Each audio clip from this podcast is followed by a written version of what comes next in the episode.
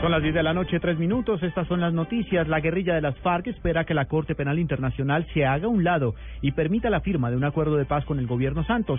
La declaración es hecha por Iván Márquez en el programa Las Claves de Canal Capital y se da como una referencia a la posibilidad de cárcel y juicios internacionales a miembros de las FARC por crímenes de lesa humanidad.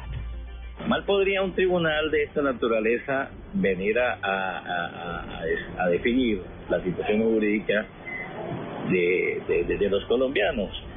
Si no conoce nuestra situación, si no conoce nuestra cultura, si no conoce nuestras costumbres, lo mejor que puede hacer, y nosotros esperamos que así sea, es que la Corte Penal Internacional se haga a un lado y diga que sean los colombianos los que busquen las fórmulas más expeditas que los lleven a la reconciliación.